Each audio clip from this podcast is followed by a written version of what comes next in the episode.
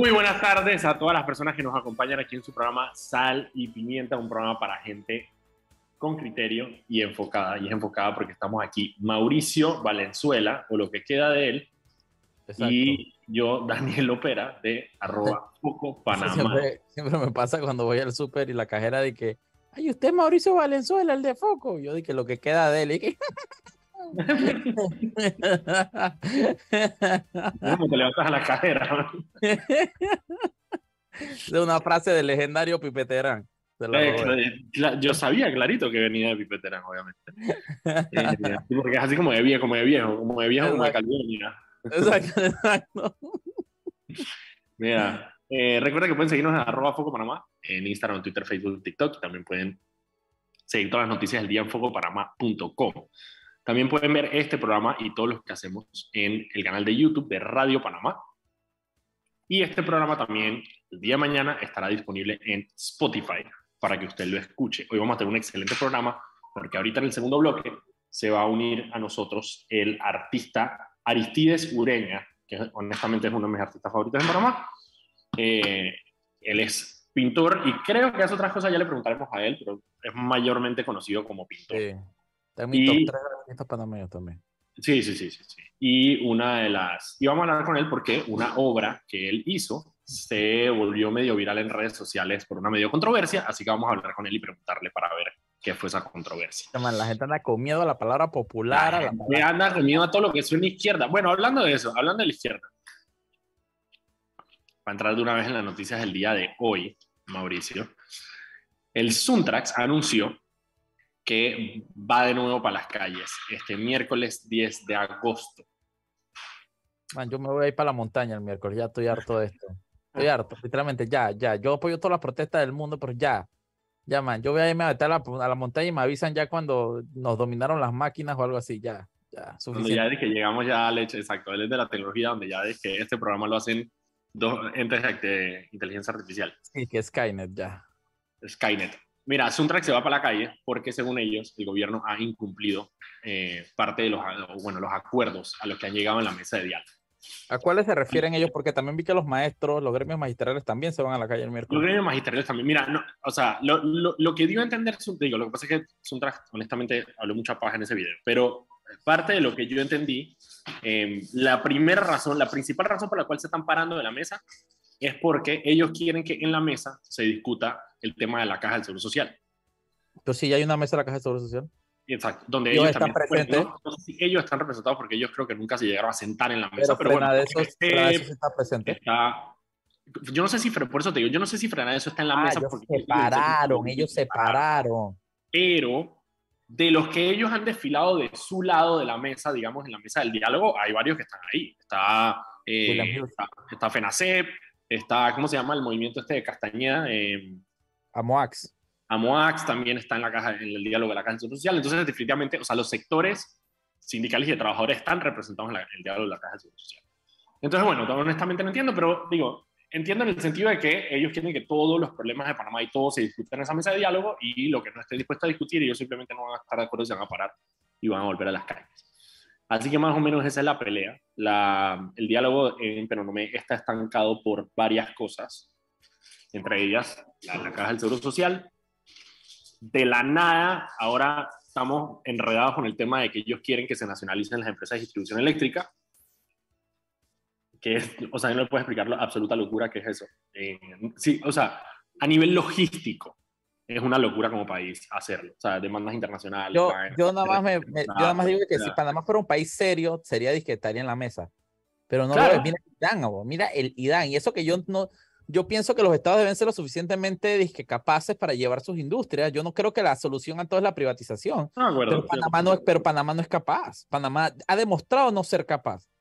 Man, literalmente, la semana pasada se fue el agua como 3 veces en la ciudad de Panamá. Dije, porque es que hubo un bajón eléctrico. Un bajón eléctrico dejó a cientos de miles de personas sin luz, sin agua. ¿Qué locura es esa? ¿Dónde vivimos? En Zimbabue. Entonces dije, y me habla de Arraiján, Chorrera, etcétera.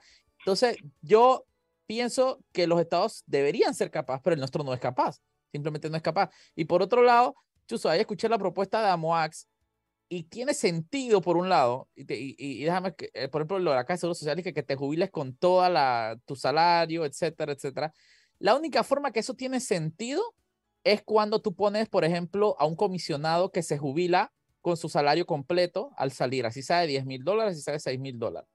Cuando tú comparas eso y tú te vas a un artículo de la Constitución, que creo que es el 9º, que dice que en Panamá no habrá fueros ni privilegios, eso es obviamente una dicotomía, ¿no? Porque sí hay un privilegio fuerte ahí por parte de los comisionados que están yéndose jubilados con su salario más alto. Entonces, obviamente, cuando eso está pasando, tú sí tienes el poder y la capacidad de decir que yo quiero lo mismo. Pero yo creo que es más fácil decir, y seamos realistas en Panamá, es más fácil decir que, ¿tú sabes qué? Que los comisionados no lo tengan. Y porque de verdad ahorita mismo la caja está quebrada. Esa es nuestra realidad. No hay un plan para salir de esto. Ya salió Nito diciendo que aquí no hay créditos políticos para discutir el tema. Entonces, ¿de verdad creen que ahorita mismo se va a llegar a un consenso diciendo que hay que tener la jubilación completa de todo? Yo creo que hay que ser realista. Hay que ser un poco realista. Y ya dije que, man, yo no sé qué tanto apoyo pueda tener esto. Nosotros sacamos una publicación hoy con el anuncio del SUNTRACS y no ha sido bien vista, bien tomado por las redes sociales. Así que yo no sé qué piensas tú. Bueno, de hecho la estrella sacó una noticia, no sé si la viste, precisamente. Yo no leo la estrella, pero tú dale.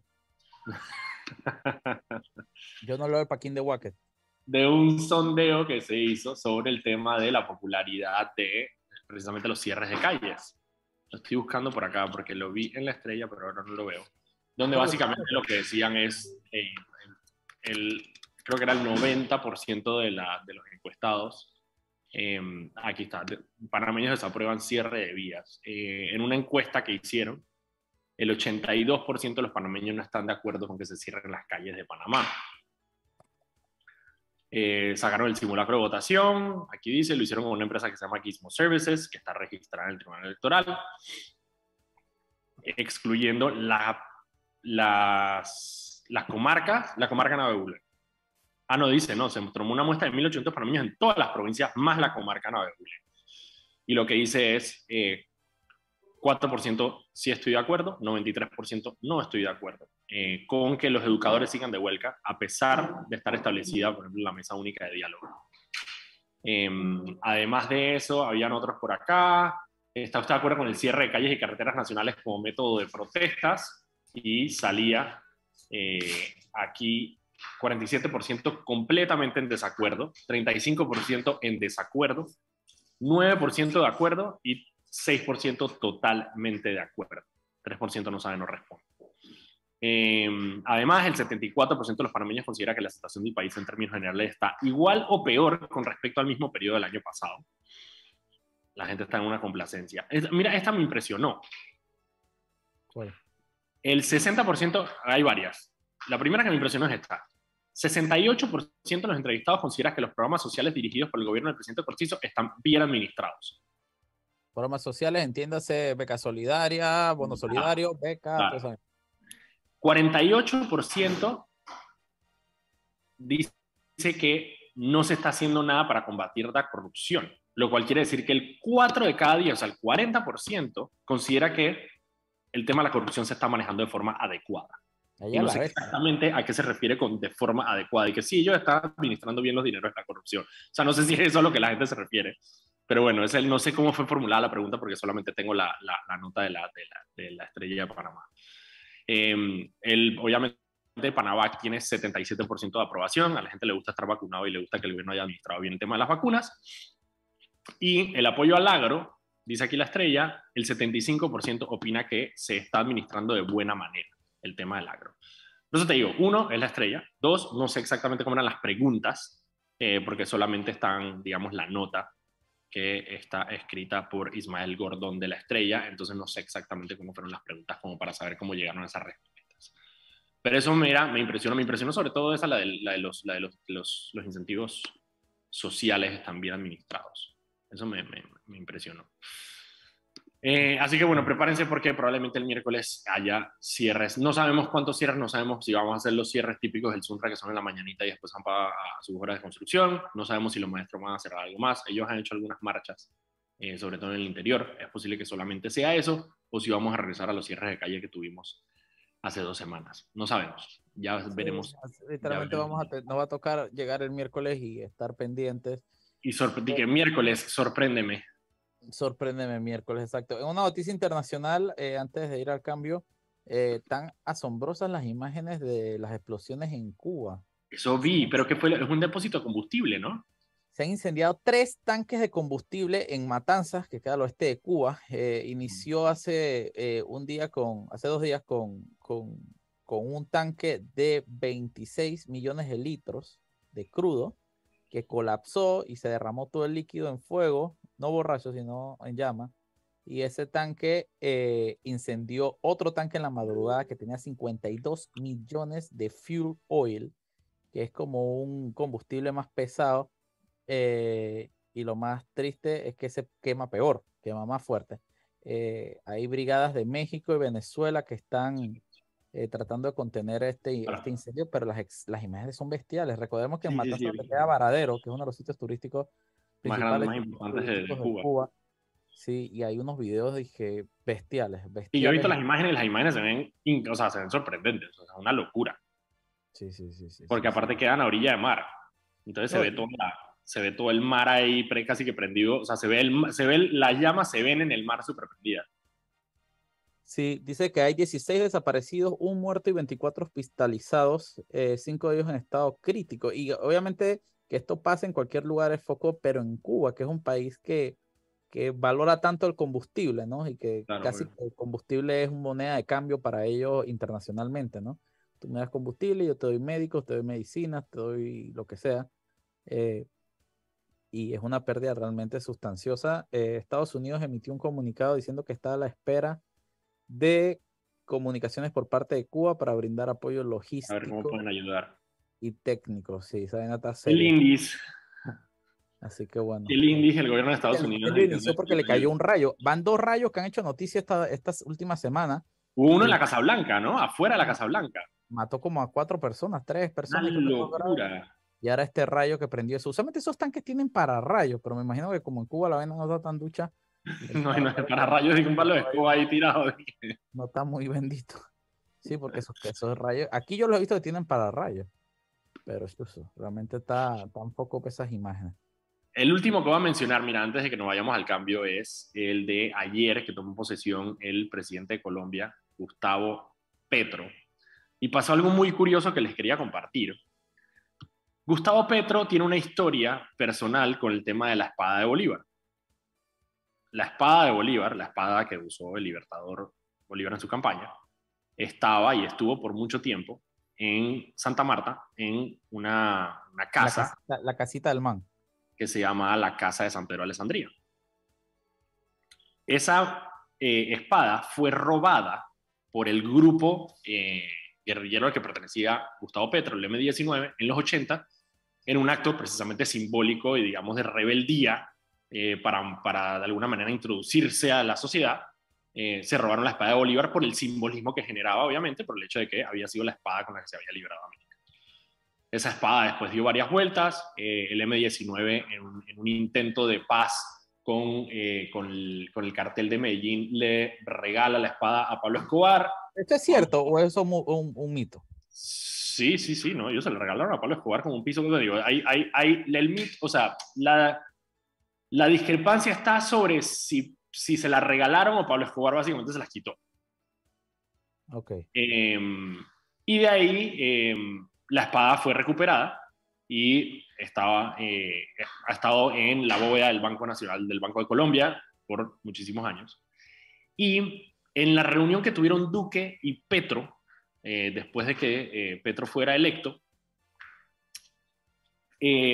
Petro narra cómo Duque mandó a sacar la espada de la bóveda para mostrársela y para presentarle que estuviera presente en la reunión, lo que fue como un gesto de buena voluntad de Duque, sabiendo precisamente que Gustavo Petro tenía de alguna manera veía en la espada un simbolismo. Y ahorita, para la toma de posesión, Gustavo Petro quería que la espada estuviera allí y que se convirtiera, y que se empezara a convertir, según dijo después en el discurso, en un símbolo, digamos, de la transición en Colombia. Sin embargo, a pesar de las gestiones que hicieron por parte del equipo que organizó la toma de posesión de Petro para tener la espada de Bolívar en la posesión, a último minuto les negaron la posibilidad de tener esa espada. Duque le negó la posibilidad de tener la espada en la posesión. Entonces la controversia de ayer fue porque Gustavo Petro, en su primer acto como presidente de la República, instruye al ejército a traerle la espada de Bolívar a la toma de posesión. Entonces está esta imagen, obviamente, de los soldados cargando la espada en una urna y poniéndola al lado de Gustavo Petro mientras da su discurso. Entonces ha generado, claro, y todo esto enfrente del rey de España, lo cual también tiene su simbolismo, ¿no? El hecho de que el rey de España se haya tenido que sentar ahí mientras le mostraban por enfrente la espada con la cual Bolívar liberó eran colonias españolas en su momento. Entonces fue como bien simbólico todo este tema. Gustavo Petro dio un discurso, se le quebró la voz varias veces, dio un discurso bastante esperanzador. Digo, lo más importante de esta transición fue precisamente para mí, por ejemplo, es ver a la gente esperanzada con Gustavo Petro. Yo creo que eso es importante notarlo, una transición completamente limpia de poder, él entrando a la Casa de Nariño, Duque saliendo con su familia, y yo creo que eso en un país como Colombia, que está tan acostumbrado a la violencia, es una muestra de civismo y de democracia que da esperanza sobre lo que pueda pasar. Son las 6:17. Vamos al cambio. Cuando regresemos tenemos al artista Aristides Ureña Ramos con nosotros. Así que vámonos al cambio y regresamos. Y estamos de vuelta aquí en su programa Sal y Pimienta, un programa para gente enfocada con criterio. Daniel, hay una última noticia de última hora. Cuéntame. El FBI acaba de allanar, te emocionaste cuando dije FBI, ¿eh? Sí. El FBI acaba de allanar la casa de Mar-a-Lago de Donald Trump. Cállate la boca. Hace minutos dice que una tropa del FBI se tomó por completo abriendo cajas fuertes y de todo. Cállate la boca. ¿Qué pasa, pelado? ¿Dónde tú estás, tú, Charla? Me emocioné cuando dijiste FBI, pero no pensé que era Trump. Sí, sí, yo también cuando dije allanamiento de FBI, pero bueno, por ahí vendrán esta Navidad. Pero bueno, el FBI acaba de allanar la residencia de Mar-a-Lago, la mansión esa del club de golf de Donald Trump, y Donald Trump está que se lo lleva a candanga de la rabia. Así que antes de ir con nuestro invitado, vamos a unas menciones que tenemos ahí. Tenemos menciones. Adelante, mención. Recuerda que en el metro de Panamá, por la seguridad de todos, es importante esperar el tren detrás de la línea amarilla. Viaja seguro, cumple las normas. Seguimos, muchachos. Muchísimas gracias, Anet. Ok, nuestro invitado del día de hoy, y como ya les dijimos, nosotros, Mauricio y yo, somos grandes fanáticos de Aristides. Mira, yo digo que está en mi top 3, pero realmente está en mi top 2, porque nadie ha llenado ese 3, realmente. Ah, ya. En serio. A mí me gusta mucho, obviamente, Aristides Ureña, no es porque está aquí, pero también me gusta un pintor Guna, Cansuet. Para mí son disquechusos. Ahí está mi top 2. Top 3, no sé. No hay nadie que ocupe el tercero ahorita mismo. Pero yo creo que son calidad, de lo mejor que tiene. Calidad. Vamos a darle la bienvenida a Aristides. ¿Cómo estás? Oye, muchas gracias por la invitación. Y Mauricio tiene buen gusto. Cansuet es un buen artista panameño. Pero bueno, aquí estamos agradeciéndote a tu invitación, Sal y Pimienta. Y te quiero decir una cosa. Yo pinto aquí en mi terraza y muchas veces he estado buscando y he participado, he oído este programa muy interesante que cuestiona, y lo que me gusta es esa manera tan fresca de enfrentar todas las problemáticas. Le doy unas grandes felicitaciones, de verdad. Gracias. Muchísimas gracias, maestro. Mire, queríamos invitar a Aristides porque no sé si ustedes han visto, cuando ustedes ven algunas de las conferencias de prensa del Ejecutivo, a veces algunos eventos que se dan en el Palacio de las Garzas, hay un mural atrás de color azul que resalta cuando ellos están ahí. Y en estos días se hizo viral una foto del vicepresidente Gabriel Carrizo, donde aparecía el título del mural. Y el título del mural dice República Popular de Panamá. Y obviamente, como estamos en este momento donde se está dando el tema del diálogo y hay conversaciones sobre socialismo y hay carteles apareciendo, lo que sea, obviamente un pocotón de gente empezó a hacer bulla sobre el hecho de que en la presidencia hay un mural que se llama... A mí me da mucha risa que le tengan tanto pánico a la palabra popular. Popular, bueno, o sea... Cuando la palabra popular es algo bonito, pues nos representa todo. Sí, yo no entiendo, cuando se habla de lucha popular es la lucha de todos, no importa, incluyendo a los de izquierda, a los de derecha, a los de todo, yo no entiendo por qué el pavor. A mí me dio mucha risa porque yo vi el estrenito y yo dije, chuzo, está pretty la pintura, fue lo primero que se me vino a la cabeza, pero después vi la avalancha de comentarios, y quisiera aprovechar que está Aristides Ureña para que nos cuente un poco sobre esa obra de arte, cómo nace y qué representa la República Popular de Panamá. Bueno, entonces vamos a hacer la primera aclaración, ¿ok? República Popular de Panamá es un ciclo pintórico. La obra que se encuentra en la presidencia se llama... Aristides, solamente para personas como yo que no somos, que no tenemos la suficiente nivel de cultura, ¿qué es un ciclo pictórico? Entonces, Aristides Ureña Ramos, que nace en Santiago de Veraguas, y se va muy pequeño, joven, a estudiar en Europa. Regreso y después me incorporo otra vez. Desde 1976, como artista, tengo una anomalía, no solamente aquí en Panamá, sino también en Europa, donde yo realicé mi vida profesional. Y desde el inicio comencé a hacer ciclos pintóricos que duran 3 a 4 años. ¿Por qué? ¿Por qué vienen estos ciclos pintóricos? Porque cuando uno llega a una ciudad donde yo viví por 40 años, como es Florencia, te sientes aplastado, te sientes una cultura tan grande y necesitaba encontrar una manera de comenzar a rebuscar una manera en la cual yo me encontrara de expresar lo que yo era como identidad. Entonces, el primer ciclo pintórico que yo creo se llamaba el Ballet del Cabrón. Viene a Panamá en 1980, lo creo en el 1977, pero viene a Panamá en 1980 y la prensa, toda la prensa que estaba, no quería poner Ballet del Cabrón, quería poner y pusieron el Ballet del Carbón. A una discusión tan fuerte que tuvimos, y ahí estaba uno que considero mi padre, que es José Franco, comprendió la dinámica en la cual yo estaba haciendo, porque yo me sentía ofendido, porque el nombre del Ballet del Cabrón era una crítica a todos los poderes y sobre todo a la dictadura en América Latina, en una manera pero de presentarla. Yo soy poco panfletario, no me gusta la pintura panfletaria, pero sí acostar muchas cosas de lo que estaban sucediendo en ese 1979, en el 80, en toda América Latina. Entonces, la primer ciclo pintórico, después voy con barroco, con oasi, continuo, llega en Italia. Quien ha viajado, sabes que los africanos que han emigrado han puesto un problema grandísimo de identidad italiana, ¿no? Los europeos se sienten agasados, que ese es el gran problema, atropellados pues con esta nueva inmigración de africanos, tal vez por el color y tal vez por esas cosas. Entonces los africanos, hablando de lengua francófona, que hablaban franceses, ponen y dicen una palabra, Bukum Rap, que era para vender. Son los vendedores que están vendiendo. Cuando uno va en Europa, venden estas bolsas. Yo estando en Florencia, capto lo que está pasando y la palabra Bukum Rap me encanta y comienzo a trabajar un ciclo pintórico en Travel, el viaje de Bukum Rap. Y le cambio Bukum Rap a Bukum Rap, rap, que se repetía.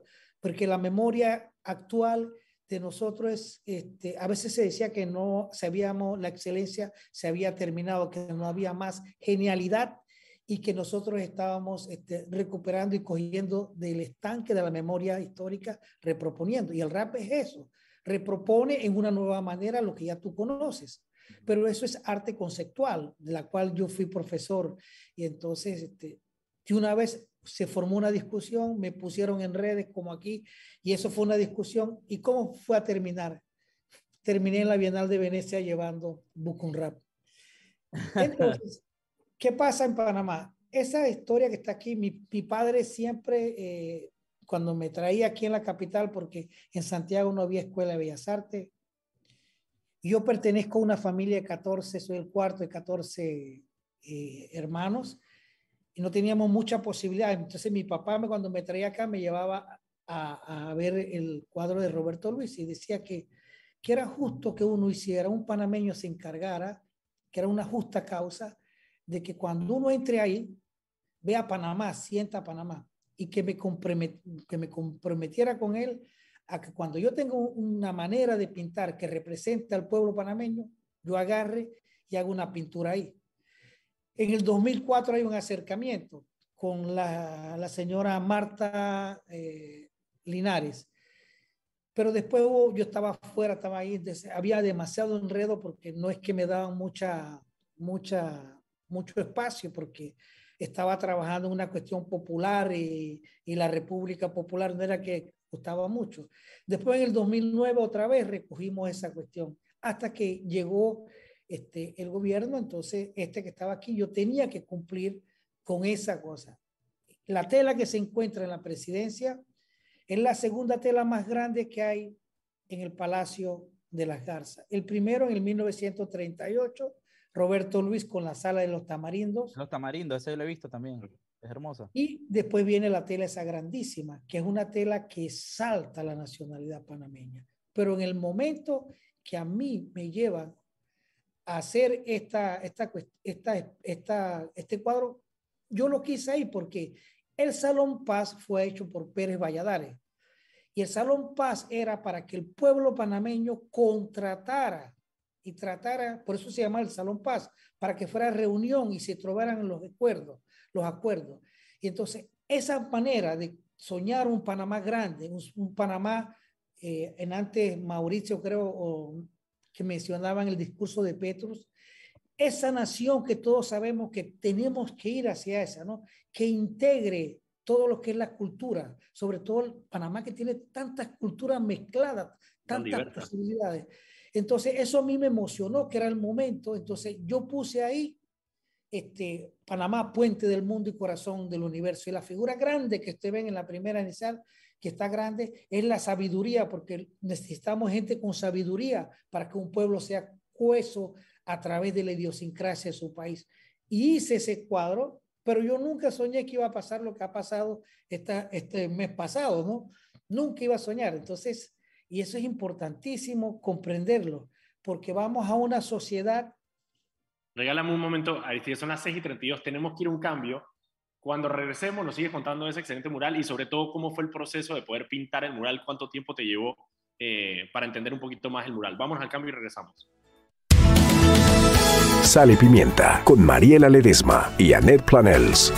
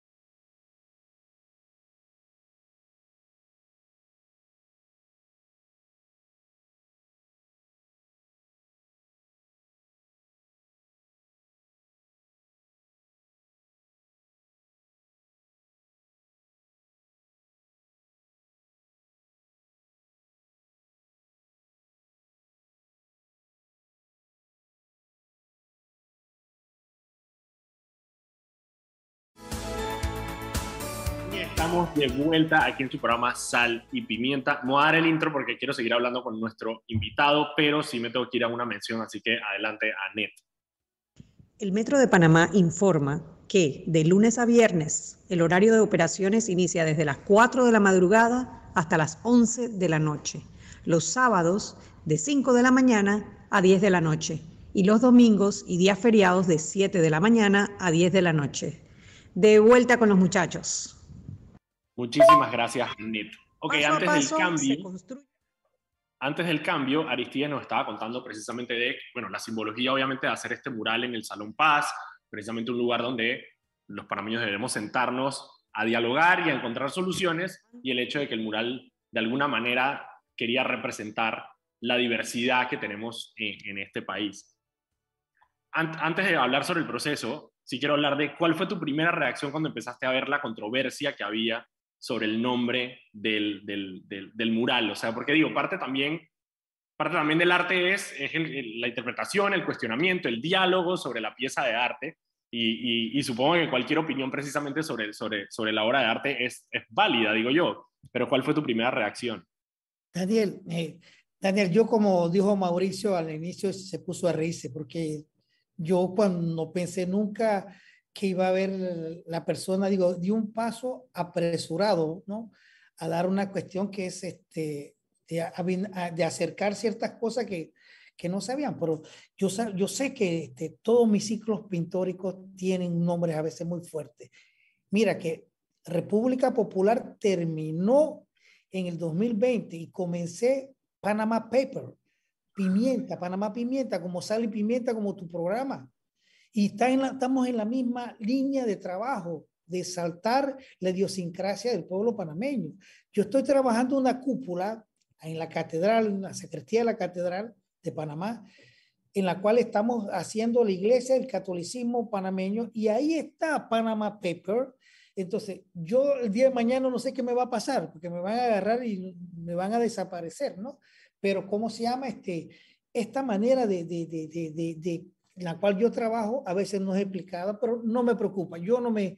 El momento en el cual la gente comenzó a saltarse, me quedé un poquito sorprendido, pero sabía que una obra siempre tiene que ser, como decía Chico Chamarín, la obra, la décima, estoy contento, y termina cuando las personas las cantan y regresan, porque eso es lo que significa la cultura, que la gente conozca y se interroga. Nosotros a veces hablamos, Daniel o Mauricio, decimos que la cultura sirve para enaltecer un pueblo, pero es verdad, a una condición: en cuanto lo interrogue, ¿esto qué es? Cuando uno se interroga, ¿esto qué es?, hace una operación, porque pone en duda sus certezas y su investigación.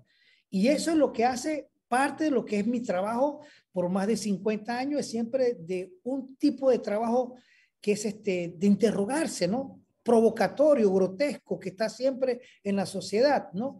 A mí no me falta nada para estar trabajando Florecitas, hubiera llenado eso de Florecitas. Es que eso es algo importante lo que está diciendo ahorita mismo, ¿no? Y yo pienso que si bien hay obras de arte que son muy bonitas, muy, muy agradables a la vista, para adornos, etcétera, pero yo creo que el arte tiene un potencial disruptivo grandísimo, y de mandar mensajes y de así como usted dice, ¿cómo?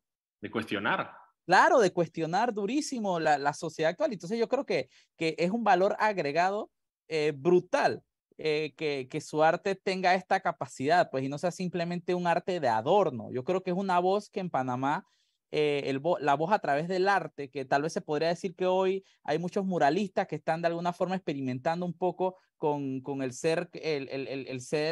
cuestionar, el ser disruptivo, pero ver a Aristides Ureña hacer un ciclo pictórico de esa forma, disruptivo, fuerte, con un nombre fuerte, que generen controversia, es algo poético, porque literalmente uno... La presidencia. En la presidencia, es una locura. Y yo creo que más allá de eso, es un mensaje que queda y que da aliento y fuerza a las nuevas generaciones de artistas, pues, porque a veces uno asocia mucho el artista panameño con Roberto Lewis, etcétera, que son estas obras muy clásicas, muy bonitas, y que son una parte fundamental de la historia del país.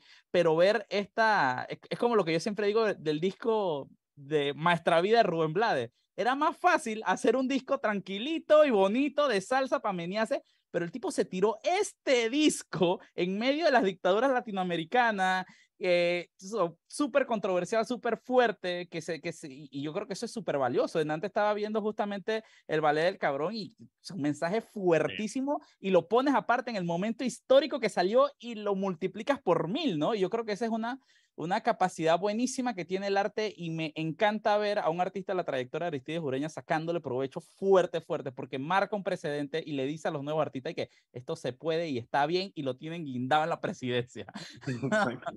Si me permite, Daniel, un pueblo que no experimenta, un pueblo que no propone, o los artistas, ¿no? La historia del arte panameña siempre ha estado a la vanguardia. Ahora estamos en un momento de transición, ¿no?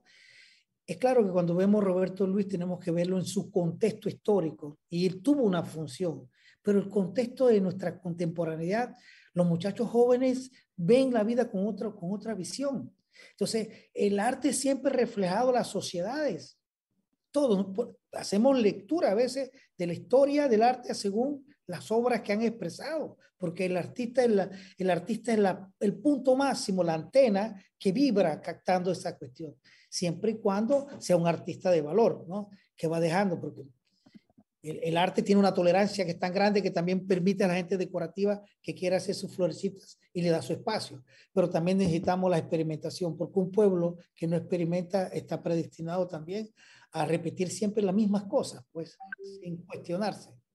Una de las cosas, para hablar un poco de los inicios de Aristides, una de las cosas que me llamó la atención un día que estaba revisando quién era Aristides Ureña Ramos, cuenta la historia de los inicios de Aristides pintando, y cuenta la historia de estos dos muchachos en Veraguas pintando el interior de las cantinas, que eso es algo que hoy en día, obviamente, digo, es muy poco el arte que vemos en estos lugares. Sin embargo, en ese momento era normal que contrataran artistas precisamente para pintar las cantinas, y me encantaría que nos contaras un poquito sobre esa experiencia. La radio tenía una pared hermosísima aquí en calle 50, hermosísima esa pared, que me da tristeza siempre que paso por la radio y la voz cerrada y que la dan.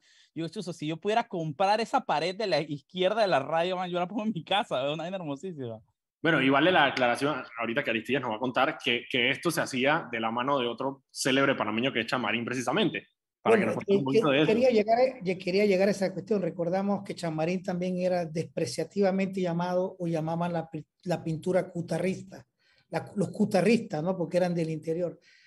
Nosotros en el interior no teníamos escuela de bellas artes hasta 1975, que la crea Adriano Herreabarría, y yo me incorporo a crear también las escuelas de bellas artes en el interior. Pero nosotros no teníamos escuela de bellas artes.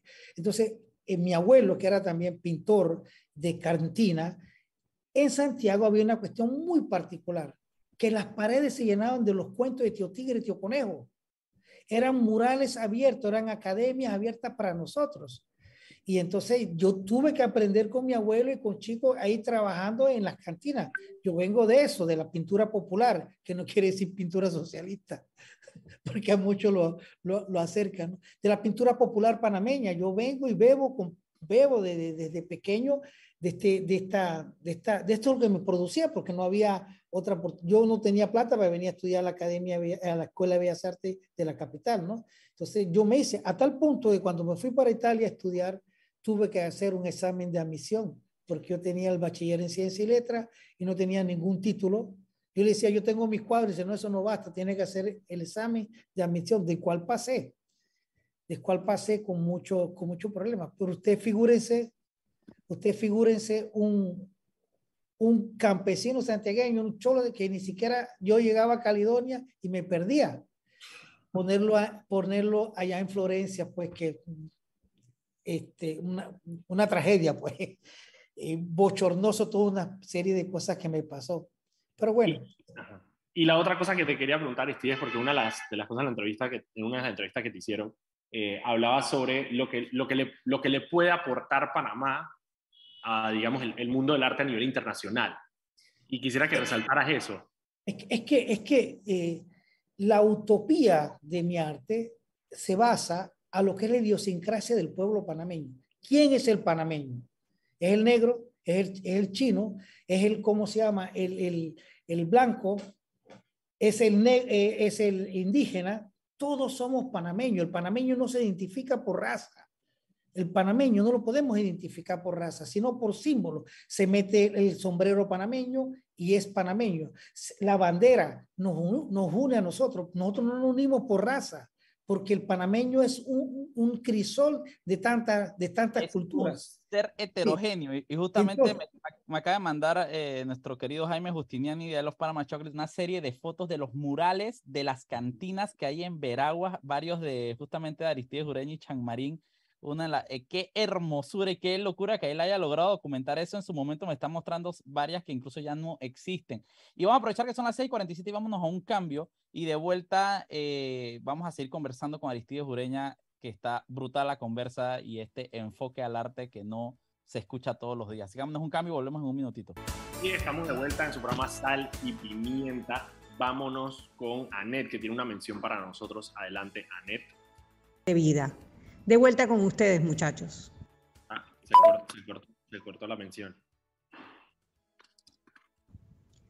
Paso a paso se construyen los cimientos de la Línea 3, una obra que cambiará la manera de transportarse de más de 500.000 residentes de la provincia de Panamá Oeste.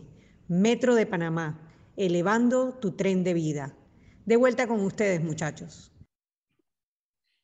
Ok, bueno, estamos con Aristides Ureña y realmente está súper emocionante. Le acabo de mandar a Daniel las fotos de los murales y están... ¿verdad? Me comprometo, vamos a hacer una en foco sobre los murales que todavía quedan ahí. Los que tomó Jaime están increíbles, de verdad. Sí, una locura. Recuerdo uno que a mí me gustó realmente, no era una pintura, si no me equivoco, o si era una pintura, es que no me acuerdo bien, era una cantina, así que tampoco estaba de que full en mi todo sentido.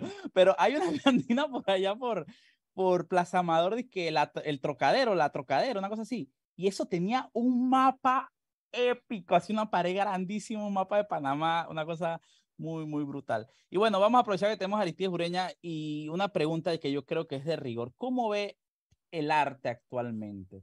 ¿Cómo es para un artista desenvolverse en Panamá? Usted tuvo la oportunidad de viajar a Europa, estudiar en Europa y venir ya con un bagaje grandísimo, con una óptica completamente distinta, pero esa no es la realidad aquí en Panamá. ¿Usted ve que, por ejemplo, qué le depara a un artista joven en Panamá para nutrirse, pues, para completarse y ser y poder de alguna forma vivir del arte y llevar a la máxima expresión su arte? ¿Es posible en Panamá o es algo utópico? Bueno, yo creo que nosotros hemos pasado una transición increíble, ¿no? A través de la educación. La educación en Panamá ha tenido muchos problemas que están viéndola a la luz, ¿no? Entonces nos hemos quedado suspendidos en ciertas cosas, ¿no? La búsqueda de la excelencia es algo importantísimo para saber dónde nos está colocado. La peor cosa que puede hacer una persona en cualquier profesión en cual se encuentra es no tener, saberse colocar históricamente en el momento histórico en el cual estamos viviendo. Actualmente tenemos mecanismos para comprender qué está pasando en el mundo, ¿no? Y al parecer, una generación o dos generaciones han quedado bloqueadas en Panamá porque las escuelas de Bellas Artes no fungían más el papel por el cual fueron creadas. La búsqueda de la excelencia es una cuestión muy importante y los momentos históricos que están transformando el arte a nivel universal, que es la conceptualización, las performances, tienen que ser enseñada en Panamá, y hay una reacción increíble hacia las artes contemporáneas. Quien le habla fue un profesor de 9 años ¿cómo se llama? En el punto máximo que es la preparación para los pintores contemporáneos. En Panamá hay los talentos nuevos, porque estamos llenos de talentos que están saliendo actualmente gracias a muchas personas que se dedican, como es el Museo de Arte Contemporáneo, como son ciertos artistas que se preocupan, como Diego Fábregas, y otras personas, para llevar esta fusión para acompañarlo. Generalmente hay muchas personas que se llevan el título de que están trabajando con el talento panameño y en 30 minutos, en una hora de clases, creen que ya están aumentando la condición de preparación de los artistas. En Panamá tenemos ese problema de la educación. Hemos creado un museo, hemos creado un ministerio nuevo, único en Centroamérica, que tiene que partir de esta consideración en colocar los artistas o esta generación que hemos dejado atrás dentro de una proyección más generalizada, más universalizada, ¿no? Claro, parece, salir del molde de antaño de qué es el arte, sino que ampliarlo. Sí, para eso tenemos que romper paradigmas. Una de las cosas que siempre digo y da fastidio a muchas personas, que el máximo premio que hay en Panamá de Roberto Lewis quedó anclado a la pintura de 1964 y 65. ¿Por qué? Porque no conocemos la experiencia de Trujillo. ¿Quién es Trujillo y qué estilo tiene Trujillo? ¿Quién es Sinclair? Alfredo estoy hablando. De Alfredo Sinclair, de Pipino Dutari, ¿qué aporte han hecho en la pintura panameña? Porque la han hecho, ¿eh? Y Silvera, no sabemos, no lo sabemos. Y entonces pretendemos hacer una enseñanza que está todavía colegada a lo que están haciendo los franceses, que es el expresionismo, el impresionismo, y no vemos la oportunidad grandísima que tenemos como nación a través de un país que tiene una cultura multirracial y que tiene elementos para que nosotros podamos ir adelante. Entonces hay que agarrar esa bandera y proponerse, y eso es la pintura que yo estoy realizando y la manera en forma provocatoria, ¿no? Que también se puede agarrar de otro ángulo. Es una visión, ¿eh? Es una visión de un problema dentro de un ángulo. Ese es el trabajo mío. Por eso es polemizar y ponerse como ejemplo. Pero también cuando se ha focalizado bien el problema de la cultura en Panamá, podemos crear distintos focos que ven el problema de la contemporaneidad en Panamá y de las expresiones en Panamá. ¿Para qué? Para actualizarla, ¿no? Y mi trabajo se basa solamente a través de la identidad del pueblo panameño. ¿Por qué? Porque yo veo una riqueza grandísima. Entonces, esa discusión que estamos tratando de filtrar, que estamos tratando de proponer, a veces viene ofuscada, ¿no? Ofuscada por fácil como cosas cómodas, pues, de la pintura comercial o la pintura decorativa. Muchos se refugian en la pintura decorativa y que no reproponen nada. Yo creo que el arte da esa libertad, ¿no? Y Panamá, incluso no solo pensando en la pintura, un ejemplo brutal es, por ejemplo, el grupo de Afrodisíaco, que se tomaron la valentía de agarrar y decir, ¿sabes qué? Nuestra identidad es esto. Es afro, es cholo, es cutarra, es mejorana, es congo, y sacaron música así que ha triunfado en todos lados, incluso en Viña del Mar, y que es un éxito brutal, atreviéndose justamente y demostrando de que se puede usar la identidad panameña. Es muy fácil quedarse en la comodidad, como usted dice, del pop romanticón y decir lo que todo el mundo está diciendo, el reggaetón y todo diciendo, pero yo creo que también se necesitan artistas valientes que se atrevan, como justamente en todo, ¿no? Yo creo que las escuelas de bellas artes son algo que hay que meterle recursos, hay que meterle personal. Yo personalmente, cuando estaba joven en Chorrera, yo le saqué muchísimo provecho a una escuela de bellas artes con el tema de música, y era una cosa loquísima. Yo salía de la escuela, iba a una escuelita que quedaba ahí, tenía un profesor que me salía prácticamente gratis sentarme ahí con profesores buenísimos, así que daban conciertos, y yo dije, wow, qué locura tener acceso a eso. Y hoy en día esa escuela estaba yo creo, no sé si todavía está, pero estuvo cerrada mucho tiempo, y yo creo que se está olvidando un sector grande de la población que tiene aptitudes artísticas grandísimas y listas a ser desarrolladas, ¿no?